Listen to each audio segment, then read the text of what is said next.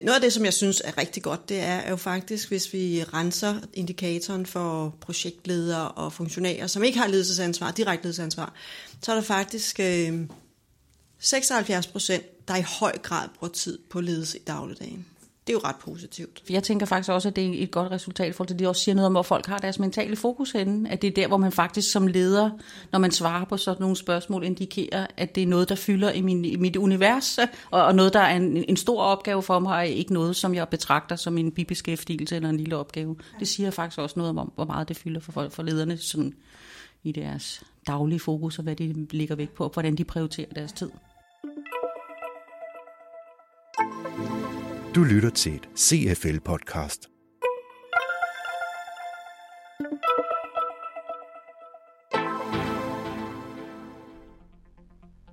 Det handler denne gang om daglig ledelse. 2017-indikatoren om daglig ledelse blev præsenteret på CFL's klubhusmøde i september 2017. Mere end 200 danske ledere fulgte med live i København og Aarhus. Og i det her podcast kan du høre to af CFL's stærke profiler diskutere mere om daglig ledelse. I studiet denne gang er... Jeg hedder Anja Neindam, jeg er direktør i CFL, og jeg arbejder med ledelse på rigtig mange forskellige måder. Det jeg særligt er optaget af, det er relationsdelen i forhold til, til ledelse. Jeg hedder så Pernille Grove og er rådgiver her i CFL og er erhvervspsykolog øh, af baggrund, og det har været i hulens mange år. Øh, og det, jeg laver i CFL, det er at arbejde med ledelse, organisation og personale. Så lad os høre, hvad de to har at sige om vigtigheden af god daglig ledelse. Øhm, jeg synes, der er nogle andre interessante ting, der dukker frem, når vi kigger på indikatoren. Og det er, at dem, der investerer i ledelse, og her tænker jeg ikke kun kroner og øremæssigt, det er selvfølgelig også at investere, men i høj grad at investere tid. Så dem, som øh, investerer mest tid, det er også dem, der har positive økonomiske resultater, eller stigende, skal være korrekt, stigende økonomiske resultater. Mm. Og dem, som ikke gør det så meget, de, øh, de har faktisk negative eller faldende økonomiske resultater. Og dem, som gør det godt, bruger meget tid på ledelse, øh, jamen, øh, de bruger dobbelt så meget tid, som dem, der har faldende økonomiske resultater. Mm. Det er jo interessant. Så jeg tænker, der kan jo være to måder, man kan læse sådan noget her på. Øh, hvis vi holder os på resultatet først. Den ene, det er, jamen, er det, at vi kan se, at dem, der har vækst, øh, også fokuserer mere på øh, ledelse, på for krav, på forventninger, på at få ledergruppen til at hænge sammen, på at sikre sammenhæng mellem øh, mål, øh, både i forhold til sådan de virksomhedens strategiske mål, og hvad, hvad der er mål i øh, medarbejderes øh, egne mål. Øh, Øh, på at få implementeret lederkompetencer. Jeg tænker, øh, er det så udtryk for, at det er derfor, de har vækst? Mm. Eller er det et udtryk for, at når man har vækst, øh, så har man tid til og mulighed for at investere? Mm. Øhm, og når man ikke har vækst, jamen så, så strammer pengesækken ind, og ens fokus flytter andre steder hen. Og jeg tænker, for mig som psykolog, så er jeg jo skide glad for det resultat. Fordi det ligesom er noget, som vi intuitivt har troet på. Øh, det her med, at hvis øh, vi kompetenceudvikler, øh, hvis vi udvikler vores sammenhængskraft, så bliver vi også bedre til at lave resultater. Men det har faktisk været ret svært at få, eller det, det er ikke så nemt at få dokumenterbare tal, der siger, at det, det bare også betaler sig på bundlinjen. Og så er det tid til en case. Stene Recycling er jo en meget, meget spændende case i den sammenhæng, når vi taler om de økonomiske resultater, hvordan man investerer i ledelse. De kommer fra et, øh, negativt resultat, altså to eller tre cifrede millionbeløb med røde tal, vel at mærke, og, og vælger så, altså noget måske, og vælger så at sige, at det der skal ske, det er, at vi intensiverer vores indsats i ledelsen. Og så øh, sætter de jo det her akademi op, og så får de i løbet af ret kort tid, cirka et år, får de vendt resultatet, så de får sorte tal. Jeg ved ikke, hvor sorte tal de er, men, men det er i hvert fald ikke et underskud mere. Og det er selvfølgelig hele organisationen, der har, har trukket, det er der ingen tvivl om, men det er jo fordi, man i ledelsesgruppen helt på højeste niveau har valgt at investere. Investere i, nu skal vi gøre noget anderledes, og vi starter med ledelse. Så meget, meget interessant case, som er meget inspirerende at høre om, synes jeg. Jeg tænker, det kunne være interessant at dykke ned i et af de spørgsmål, som vi også spørger til, nemlig om, om det er klart for lederne, hvilke krav og forventninger, der stilles til dit lederskab. Øhm, Og det er det faktisk øh, ikke. Jeg tænker, en, en, med de ledere, du møder her i CFL, med det, du går og, og laver, hvad, hvad, hvad er din erfaring, at de selv siger omkring det? Så hvad, hvad har du oplevelser af, når folk kommer til et netværksmøde, mm. hvor de jo blandt andet sidder og, og deler min, min egen sådan ledelseshverdag og udfordringer og glæder? Så hvad, hvad er det, der kommer ud af munden på dem? Ja, det, det er i virkeligheden meget interessant, fordi måske det klassisk, øh, hvis, hvis vi ser på mellemlederniveauet, altså dem, som har en leder, som ikke er bestyrelsen, men en direktør eller en funktionschef, eller hvad det nu kan være, men, men dem, som er i spændet, altså som er mellemledere, som enten har leder eller medarbejder under sig, og så har en, en leder over sig, jamen de, øh, de synes jo, at de har, er gode til at stille øh, forventninger og krav og tydelige omkring det til deres egne ledere og til deres egne medarbejdere. Men de bliver enormt i tvivl, når de kigger op øh, og efterspørger rigtig meget. Hvordan skal jeg lede op? Hvordan, øh, hvordan skal jeg finde ud af, hvad det er, jeg skal? Så der er et eller andet i det dilemma. Øh, og det samme gælder faktisk også, når, øh, når jeg møder direktører. Jamen, de synes også, de er jo åbne som en dør, og de fortæller alt, og, og, og bliver frustreret, når deres mellemledere ikke lever op til de forventninger, som de har. Og øh, der tager vi nogle gange nogle åbne snakker om, jamen hvad er det, der skal til? Hvordan skaber I tillid i jeres ledergruppe? Hvordan øh, faciliterer du som direktør, at I bliver en fasttømret ledergruppe, hvor det er okay at sige, det kan jeg ikke finde ud af, eller det er ikke det, jeg vil. Øh, vi er uenige her. Det, det kræver det jo også. Øh, rent psykologisk så taler man jo om det der med, øh, hvad kan man sige, vores attributionsfejl, ikke? hvor vi tænker, når vi kigger på os selv, fordi jeg er jo et godt menneske, ikke? Øh, så vurderer vi jo også ud på vores intentioner. Så vi kan nok tænke, at ja, jeg er klar og tydelig i min kommunikation, og ja, jeg, jeg er klar og tydelig i mine forventninger og i min øh, kravsætning øh, til dem, der refererer til mig. Øh, fordi det er jeg jo inde i min eget univers. Ikke? Mens når vi kigger på andre og vurderer, hvad er det, jeg får for dem, så begynder vi at kigge på deres adfærd. Og så tillæg, kan det være, at vi tillægger dem min, min, med nogle motiver, men vi, vi kigger jo første omgang på, hvad gør det så ved mig? Så jeg tænker måske et sted, man kunne starte med at gøre, hvis man sådan er, hvis vi kigger på resultatet, ikke? Øh, og, og den historie, du siger, så er det jo klassisk at sidde i. Jeg tænker, man kan jo starte med at sige, hvad er det, jeg har brug for for min chef? Ja. Og hvad er det, jeg sidder og savner? Og hvis man har den hypotese, det kunne være, at der var nogen, der sad og savnede det for mig også. Hvad er det så, jeg skal have gjort mere af? Øh, og når jeg møder ledere rundt i organisationer, det er meget sådan spejl af det, du siger. Hvor man, hvor man misser, at folk, folk kan jo ikke høre, øh, eller tolke sådan, hvad du har inde i din egen hjerne, når du snakker. Så, så du kan godt tro, at du som øh, den nære leder jo lige siger en sjov bemærkning til en eller anden, når du går forbi, og så kan de jo godt kode, fordi jeg er jo et godt og rart menneske, de kan nok kode, det var bare for sjov, jeg sagde det. Men når jeg så snakker med medarbejderen, så er det jo en anden historie, der kommer ud. Det kan vi jo også se, når vi laver 360'er, ikke? Ja. Så de der, de bliver jo så lige pludselig oplevet som øh, nogle hårde hunde, eller som øh, en, der ikke øh, er empatisk, eller som, øh, det kan også være den anden grøft, så den en, der er så empatisk, at han aldrig kan rykke.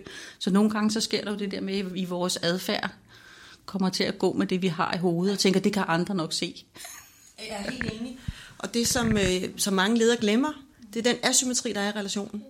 Øh, vi har i Danmark i hvert fald det her meget relativt flade, hierarkiske tilgang til, når min chef og, og, og medarbejder, jamen, vi, vi er der i øjenhøjde. Og det kan godt være, at vi siger det, men de fleste medarbejdere er meget mere klar over den asymmetri, end lederne er. Fordi lederne har sådan, nå jo, men det er jo bare dig og mig. Vi sidder her, Pernille, og taler hyggeligt sammen, og det er da fint. Ja, men der er en asymmetri, og vi kan ikke pille den væk. Det kan godt være, at den ikke betyder noget for lederen, men vi ved ikke, hvad det betyder for medarbejderen. Mm. Så, så den asymmetri, den tror jeg også, man skal tage på sig, øh, og så være ydmyg omkring det.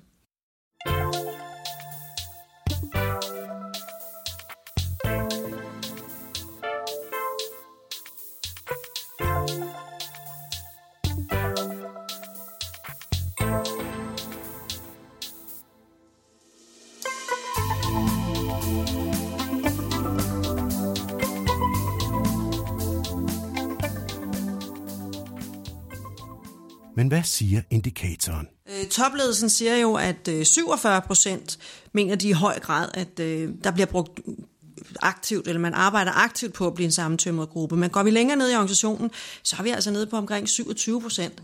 Så, så her ser vi også en asymmetri i oplevelsen, øh, hvor topledelsen siger, at det gør vi rigtig meget af, og så siger de længere ned i organisationen, nej, nah, så tætte er vi ikke på hinanden. Øh, så der så tænker jeg, at der faktisk er nogle interessante øh, dynamikker, man kan arbejde med. Hvis vi kommer tæt på hinanden, vi får fortrolighed, og vi får tillid til hinanden, ikke, øh, at vi skal vide alt om hinanden, det er ikke der, jeg vil hen, men at vi er fagligt på et sted, så vi kan udfordre hinanden.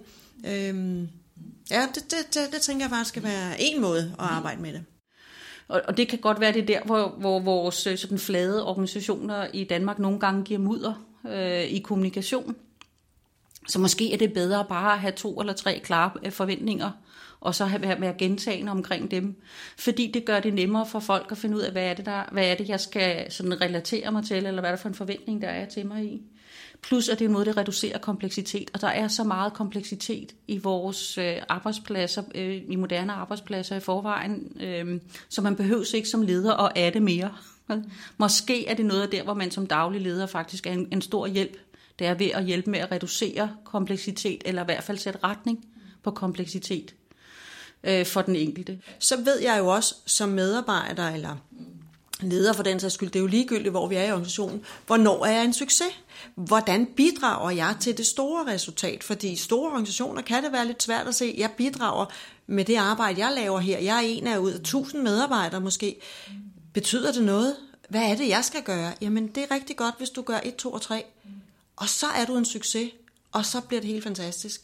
Øhm, og det kan måske også være svært nogle gange for ledere at oversætte, vil jeg så sige. Det er det der oversættelsesarbejde, der skal til. Jo, jo, og så tænker jeg, at i nogle organisationer, så er der blevet lidt sådan, øh, du prøver ordet KPI-helvede, ikke? Altså hvor man tænker, i, i stedet for at tage sin, den daglige sådan, øh, ledelsesdialog ja. omkring at skabe klarhed og forventninger, øh, så lader vi os lidt erstatte, især de der organisationer, hvor man har rigtig meget KPI'er, altså bliver den dialog erstattet af, af KPI'er, fordi hvad du bliver mål på at skulle levere. Og så får vi vendet hinanden til, at, øh, at den dialog, vi har, og det jeg skal, det er, at jeg skal bare leve op til mine KPI'er, og så er vi i mål. Men der er jo rigtig meget af det, der får hverdagen til at fungere, og det, der også skaber resultatskabelse, som ikke handler om KPI'er, men handler om alt det, der sker i mellemrummene.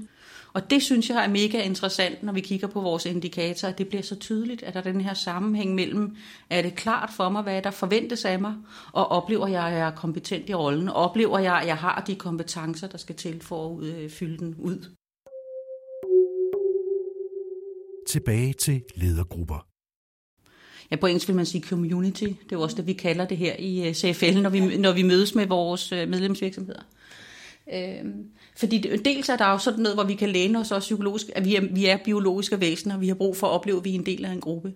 Øh, så det er det ene element. Øh, det andet element, og jeg tror måske noget af den her klare sammenhæng, vi kan se imellem, øh, hvad hedder det, at de virksomheder, der har investeret i at sammentømre deres ledergruppe, øh, også af de virksomheder, som øh, har vækstet eller haft stabile øh, økonomiske resultater de sidste tre år, handler jo også omkring, at når man øh, har en mere sammensømret og mere alignet ledergruppe, øh, så er der nogle af de der klassiske organisatoriske udfordringer, der også bliver meget nemmere at håndtere, nemlig det her med at sikre sammenhæng på tværs. Øh, Øh, for år tilbage talte man om, at vi skulle, alle ledere skulle være silobuster. Ikke?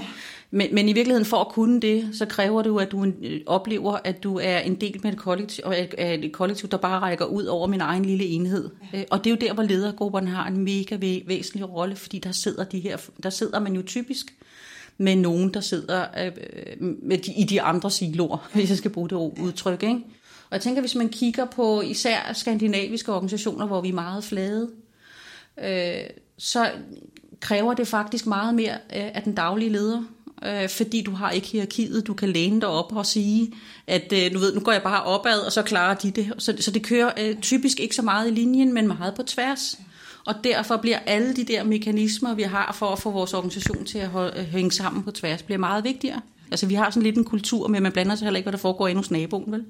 Men hvis vi skal have vores organisationer til at hænge sammen på tværs, så bliver jeg nødt til at blande mig i, hvordan min kollega løser sin ledelsesopgave. Og jeg bliver nødt til at have en holdning til det.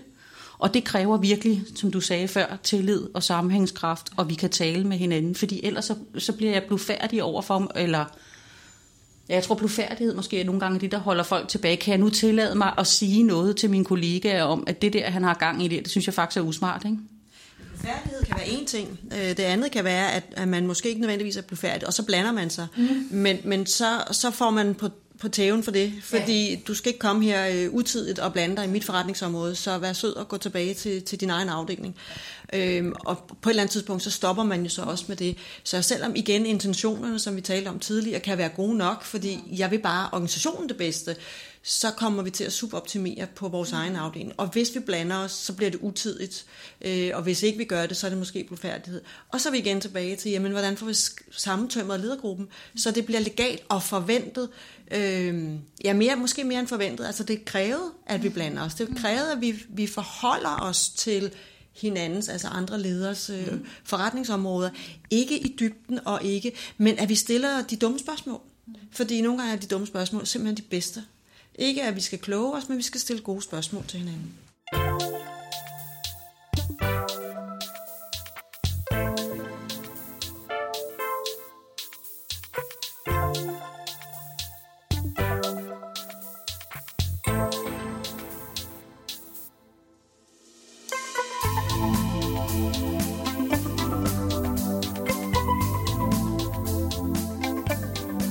Hvad med daglig ledelse i Matrix-organisationer? Enten det er i stor eller lille grad, jamen det er i hvert fald ikke med til at fremme klarhed over forventninger til hverken medarbejdere eller ledere.